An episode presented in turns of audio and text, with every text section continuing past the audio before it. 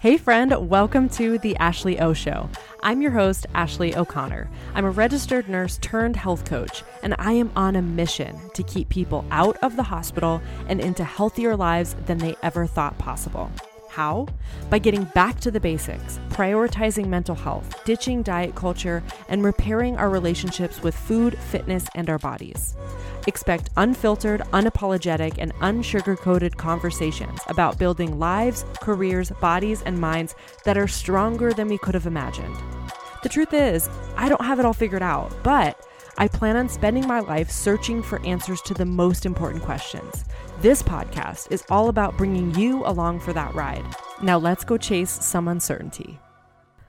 What is up, guys? Today I'm going to share with you a little sneak peek of some of the information that we are chatting about currently in Homecoming program. So, we are in week two of our eight weeks. It has been so beautiful so far. I am so ecstatic with the group that we have and the relationships that we're building and the barriers that we're overcoming. I'm so proud of the women in our group if you are still interested in joining Homecoming and want to see about joining the next round, please reach out to me. I will give you all the information and get you everything that you need to plan your next eight weeks when we start in the next round. But for now, I just want to share one of the conversations that we are having this week in Homecoming because I think that it will be helpful for you as well. And you can get a little bit of a taste on some of the things that we talk about. So, we are talking about intuitive movement. So, in Homecoming, we talk frequently about intuitive eating, some of the principles that go along with it, and now we are talking about intuitive movement. Now, I don't strictly follow intuitive eating and intuitive eating principles only because I know that that is not the right journey for everyone, and you may not be ready for that sort of transformation. I also realize that many of us have weight loss or aesthetic goals, and I am in support of us having those goals, and those don't necessarily align with intuitive eating because it is not a weight loss program. But I do think that intuitive movement is an incredibly powerful practice to experiment with because it's all about figuring out what type of movement works best for your unique body. I think so often in the industry that we are in, in health and fitness, we hear so much about a very one size fits all approach, or we hear someone say that they have the answer or the program or the type of workout that's going to work for everyone, when that's just not how it works. We are extraordinary individuals. Our bodies are extremely different from each other. And so I think figuring out what type of movement works for you is the best way to heal our relationship with fitness. Because for too long, we have gotten to this habit where exercise has become an obligation, or we only use exercise as a modality to burn calories and earn our food. And I think that that is where we can shift our perspective because movement is so much more we can start shifting our mindset from moving to a place where we feel like we have to work out to one where we realize that we get to work out, that our bodies are built to move, and that it's a gift that we are able to move as much as we do. And I think if we focused more as a society on getting everyone in our community moving rather than trying to tell them the right way to move, I feel like that would go so much further for all of our health collectively. So, there are three important practices that we need to consider if we are trying to become intuitive movers. So, the first is discovering joyful movement through experimentation. Experimentation is the most important piece, I believe, of figuring out what kind of movement feels best for you. Because we all have these assumptions, we all have these beliefs about what type of exercise we should or shouldn't be doing, when in reality, we have to figure out what works for us as individuals. So, by keeping an open mind and being open to experimentation, we'll open ourselves up to so many more opportunities for different types of movement. The key here is taking a non judgmental approach and ditching any assumptions that we have about certain types of movements. So, for me, I want to give you an example. I recently discovered a practice called Buti Yoga. It's B U T I yoga. I think I've talked about it before on here, but let me recap. So it is a combination of power yoga and tribal dance. And I'm going to tell you, when I first heard that description, I thought, absolutely not. There is no way that I would do that. Tribal dance sounds ridiculous. And I'm a strength trainer. Like, I lift weights, I don't do tribal dance. But it came to be that I was on a girls' day and we were in a place where we could try different types of classes all together. And they happened to offer Buti yoga. I had seen videos of this and I thought it was kind of ridiculous. And we were in this mode of like trying things that felt somewhat foreign or like kind of silly to us. We were in this environment where we were already experimenting in that way. So it felt a lot easier for me to try a movement that felt really uncomfortable for me. So, anyways, we joined this class and I fell in love with the movement. I fell in love with the structure, with how it felt. I felt a sort of feminine energy that I don't feel that often. I know that sounds kind of funny, but I tend towards more masculine activities and more masculine ways of approaching emotion often. So this was very different for me. It also made me feel so present. It made me feel joy because everyone around me was also trying to figure out what was happening. And it was so hard that we were all just laughing the whole time. The entire practice almost felt like a movement meditation where I was solely focused on exactly what I was doing, and it felt so freeing because I didn't have to worry about anything else in this hour long class. And by the end, I was freaking exhausted.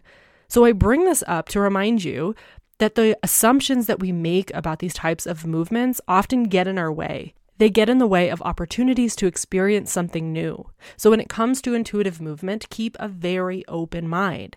Don't rely on your assumptions about whether you think you'll like something or not. You may not like it, and that is okay. But experimentation in this sense is about your willingness to be uncomfortable and to be new at something. That is often where the magic happens, because we just don't even know what we might like if we never try. The next important thing to remember as you're building a practice of intuitive movement is to listen to your body. This is critical with anything intuitive because that is the core principle. That is why we call it intuitive because we're listening to our intuition, we're listening to our bodies. So, what's key here when we're talking about movement is you're listening to whether your body wants to rest or whether it's ready to move.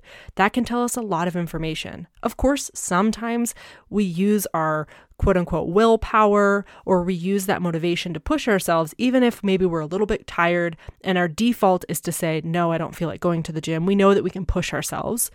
But there's also a fine line between that aspect of pushing ourselves and pushing ourselves towards burnout, where we really need to rest and we are ignoring that signal from our body that we need to. Listening to our body is all about honoring it where it is at. Last week, I took a barbell leg day class at the new gym where I've just joined here in Denver. And I woke up two days later so unbelievably sore. I tend to get my soreness two days after the fact and it hit me hard. It was one of those days where you have to like slowly, you know, clutch the sink to lower yourself down to the toilet because your legs hurt so much, or that every time you have to go down the stairs, you do so with two feet on each step, if that makes sense, because it hurts too much to do one foot on each step. that was me this week after this leg day. And I had planned on going to the gym this day. And so in the past, I think I probably would have pushed myself to the point where I went to the gym, was miserable, and got myself even more sore and potentially injured because of that pushing. But instead, I have been practicing the skill of listening to my body. And that day I decided, nope, I'm not going to the gym this morning. I'm going to turn on a leg day, like a post leg day yoga video on YouTube. It took me two seconds. I looked it up and threw it on the TV, and I was stretching, and it felt so much better than if I had pushed myself in the gym.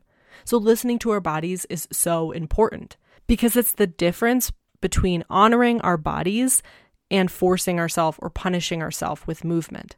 And we have to shift that relationship in order to build this back up. We also don't want to use movement to earn our calories or burn off food. I think that that mentality has been so toxic for so many of us for far too long. We have to let go of this idea that the movement that we do is only to earn our food. Your body is so much more incredible than just burning calories. And honestly, if you remember from our metabolism discussion that we had last week, physical activity isn't even that big of a portion of the calories that you burn throughout the day. There's so much more that goes into that. So, why not appreciate movement for everything else that it does for our bodies? Which brings me to my last point. Start to notice how movement benefits you beyond weight loss. Movement is extremely powerful. It impacts our mood in a positive way. It gives us more energy. We gain strength and muscle. We gain, we can gain confidence. We have better sleep, better digestion. Like it is literally endless. All of the things that we gain rather than lose when we exercise. So, if we can shift our perspective towards so many of these other types of benefits of movement, that's when we can transform our relationship with exercise. The best way that I can think of to really pick up on this and highlight it for yourself is to keep some sort of like journal or tracker that you write down what types of movement you are experimenting with that week and how you feel before and after the experience. Because without some sort of journaling or tracking, we are more likely to just forget how good we felt after the type of movement that we just did. And that tracking and that reflection will allow us to see how we progress in a new movement. Because the first time you do it, it's going to feel foreign, you're going to feel like a beginner. So you have to give things a few chances. And then you'll be able to see how your mindset has shifted over time in this experience. So to recap, the first thing is to make sure that you are experimenting in order to discover what type of movement feels good for you. The key here is to keep an open mind and to not assume about what you may or may not like. You have to try it all, otherwise, you're never going to know. The second piece is to listen to your body in the process so that we don't burn out and that we can learn to honor our body through rest when it needs it. And then the third piece is to notice how movement benefits us well beyond weight loss instead considering what we get to gain from exercise instead of just what we lose. So, this is just one of the topics that we are discussing this week in the homecoming program, but we go well beyond just modules where we learn about the topic. We use worksheets, we have group coaching calls where we can discuss things further and support each other and add that piece of accountability as well outside of the course in our community. So, we really dive deep into these topics but I wanted to give you a little bit of an idea because I think this topic itself is so valuable for so many of us. I think we all need this reminder to shift our relationship with exercise because for so long it's simply been about calorie burn and I think it can be so much more.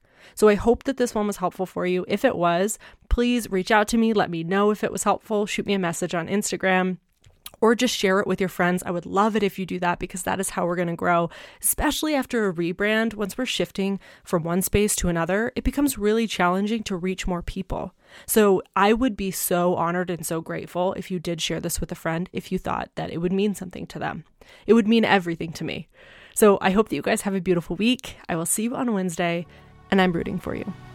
Thank you so much for allowing me to take up a little bit of your brain space today. Like, seriously, it means the world to me. If you connected with this episode, it would be amazing if you could share it with your friends and tag me at Ashley O Show so that I can personally thank you. That way, we can build an army of badass women who believe in themselves that will take the world by storm. I cannot wait to see what we make possible.